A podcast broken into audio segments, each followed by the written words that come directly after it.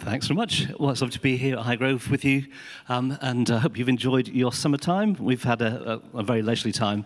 Uh, Beth stopped working at Stoke Bishop School last year, so this was the first year we went outside of school holidays down to Cornwall, and it wasn't as busy as it usually is, so it was very pleasant. Um, Good. Uh, when, when you say, I don't know how often you say thank you to God for things, but I'm not sure how often you say thank you to God for your mobile phone. How many people regularly say thank you to God for my mobile phone? Oh, I mean, aren't they great? I mean, I mean, they don't just phone. You can take pictures, kind of, and uh, and you can ask questions of Google, and and actually, you you can access information from right the way around the globe on this phone. Isn't that amazing? If you told my great aunt, who was born in 1901, she would not have believed what was in this phone, and she she probably thought it was I don't know, magic. It might have even been supernatural. But actually, it's part of where humanity's gone. Actually, we've got more knowledge available in our pockets than any previous generation. But I wonder if we've got as much wisdom as previous generations. Because although we can have super amounts of knowledge, we don't necessarily have a great amount of wisdom. And we look at our world and we see the state our world is in, and we think, what has happened to God's world that was made so wonderfully and so beautifully and so amazingly? What has happened that we've diverted away from God's ways and God's dreams and God's hopes? And the reality is that we're not living in God's world, God's way.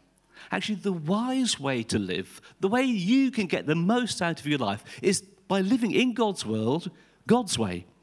Now, how are you going to find out what God's way is?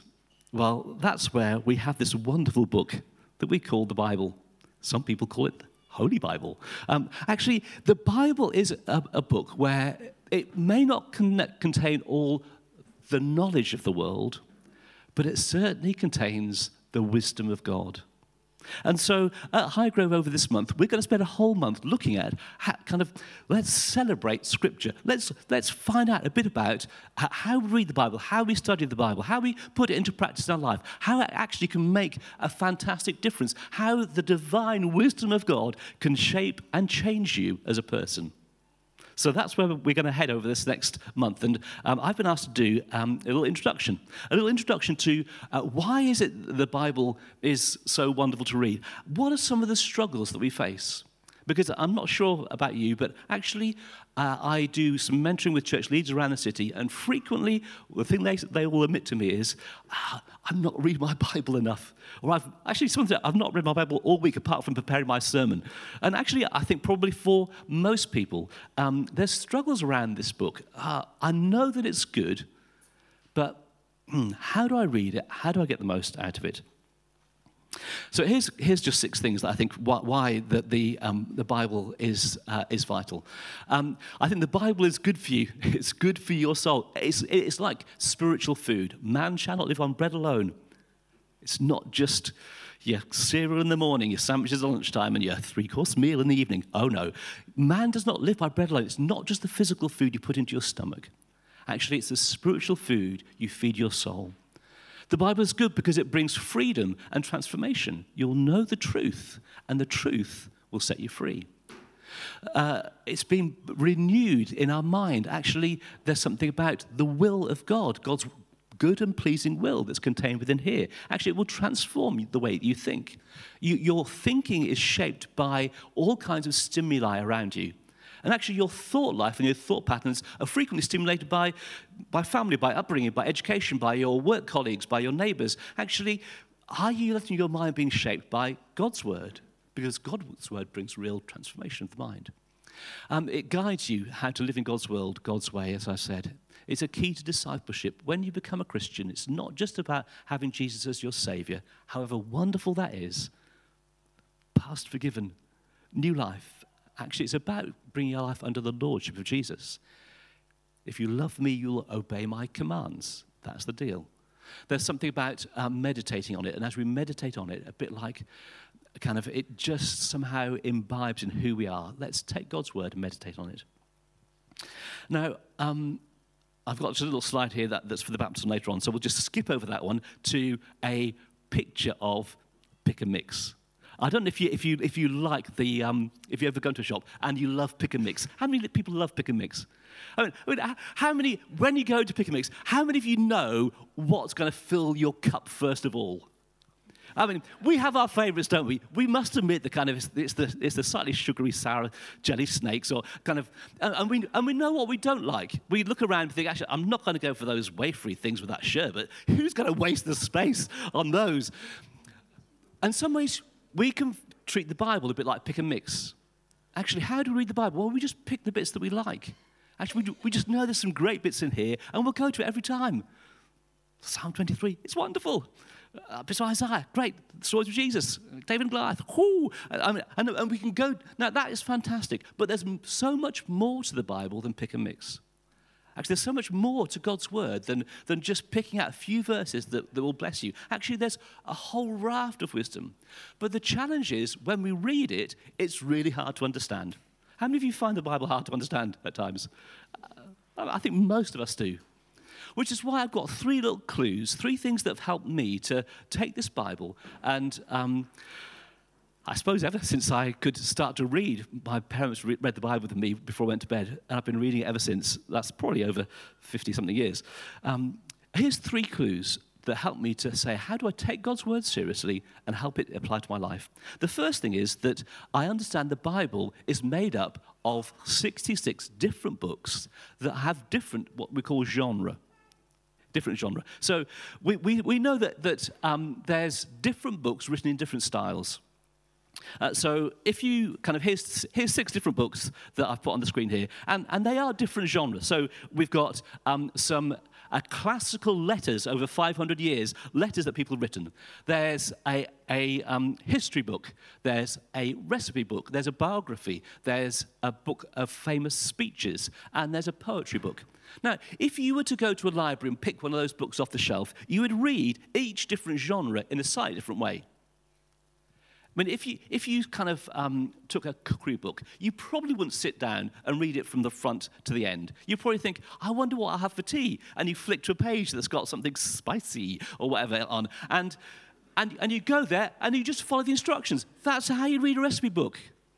Actually, if you're reading a book of, of famous speeches, you probably would read them and, and actually you want to understand, well, what was happening when Winston Churchill said, never, never in the course of human history. Or when um, Martin Luther King said, I had a dream. Actually, those great speeches might be recorded, but if you understand what was going on at the time, somehow they come with much more depth and much more profound. You understand that if you're reading a poetry book, actually, poems aren't to be taken literally. I wandered lonely as a cloud. How do you do that, Tim? How do you change into water vapor? No, it's not a scientific statement. Poetry expresses emotion and feeling. Now, when we come to read the Bible, of course, we have to understand what kind of books are in the Bible because we would read different books in different ways. It's not like we start at the Bible at the start and we read right through to, to the end and we understand every bit of the Bible in exactly the same way. It's not like that. Actually, we, ha- we have different genres. So here we go. We have the first part of the, Bible are history books. Actually, history books are to be read as history. They're, they're there. Here's, I think, is there a timeline on this one? I'm not sure.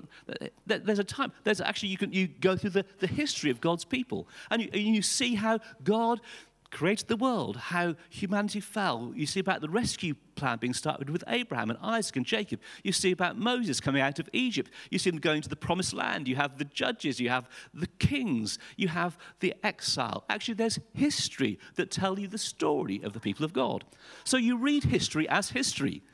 You say, what can I learn about the character of God? What can I learn about God's people? What can I learn about some of the, the principles that were being uh, exp- expounded there, and we read it as history. Uh, we then have books that are books of the law. Actually, uh, and the law isn't just the law. Actually, there, there's four different kinds of laws. And some of those are health laws. So, laws like kind of don't eat prawns um, because in a Mediterranean kind of desert country, when they wander around the, the desert, to bring your prawns from the, the, the, sea coast without refrigeration, it's probably quite dodgy. Don't eat them. Actually, there were certain rules that were health rules. Now, we have refrigeration, we have antibiotics. Actually, we don't necessarily need the health laws anymore. But we read them and we understand them as these are things that God was caring for his people at that particular time. God still cares for us in our time. There were societal laws. There were societal laws like um, I, I, once did a, a, course down at Bristol University in, in the law department, and it was fascinating that the first law of manslaughter ever recorded is in the Bible. Uh, and, and there's, there's, these laws that are how, how can society work well? There's laws that are moral laws, laws that are to do with um, how you should behave and how you should act what's appropriate. Again, those moral laws are eternal laws, they're not just cultural. Uh, there's, there's laws that are laws that are to do with spiritual laws, to do with the temple, to do with sacrifices, to do with the high priest. And again, those laws are fulfilled most wonderfully in the person of Jesus. So we read the law, and again, we understand the law is not just kind of an amorphous block of random things of don't boil um, a goat in his mother's milk and, and ah, kind of, there's different kind of laws there. Um, poetry, there, there, are books that are poetry, and they're meant to be read, read as poetry. The five wisdom books of, of, of Job, of Psalms, of Proverbs, Ecclesiastes, Song of Songs, they're, they're, they're written as wisdom, as poetry books. Again, you read them as poems you read them and, you think actually that there, there's truth being communicated, but I'm not going to take them literally. Actually, there, there various, there's some strange psalms. I don't know if you read some strange psalms, you think, gracious me, what's going on here? It's all about beating people up and ripping their babies out of their wombs. And it sounds quite violent and, and vengeful. And actually, I think journaling, actually, it's like David sometimes is just journaling. And as he journals, he's getting out of his system before God what he feels, so he doesn't actually do it. But we, we, we, we read it as a journal. Actually, yeah, I feel like that sometimes. And when it comes to the punchline, we, don't, we ignore all the, all the bit because that is just him getting his dirty washing out in the open. But we realize that God's comes to cleanse and to heal and to restore. And we read it as a journal. Um, there's, there's books that are uh, wisdom books, um, Proverbs. kind of, again, you'd read it, kind of, there's a, just lots of pithy, but, but, but, but, but, but here's wise ways to, to live. Uh, and again, you might just, you might not read them all at once. You might just take one at a time and, and meditate on them. There's books that are prophecies, a bit like yeah, Martin Luther King, uh, prophecies where people at a particular time, inspired by the living God, they'll give these great kind of speeches of, of, of speaking, calling people to repent, calling people to say that there's a, a, bright, a bright new future, even though you're in exile. Prophecies about Jesus and about the church and about the pouring out of the Holy Spirit. We come down to the New Testament and we have biographies. There's Matthew, Mark, and Luke, and they're biographies of the life of Jesus. And, they were recorded, particularly we know by Luke from eyewitness accounts. And we read them like you might read a, a biography. Uh, there's John is slightly different because John is a tract. Uh, it's like a, a, kind of, it's, it's written with one point in, in mind to show you that Jesus is the Son of God, and the, by believing that, you might find that there's uh, life.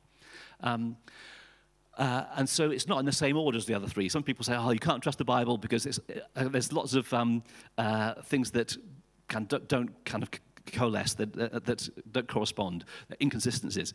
Well, actually, the order of things in John is different from the others because it's written with a different purpose. It's a, a tract, it's like a little sermon rather than a biography. Of course, you have letters, letters written by Paul, letters written by Peter, letters written by John or Jude. And, and letters are Again, you read them as a letter. Who are they from? Who are they to?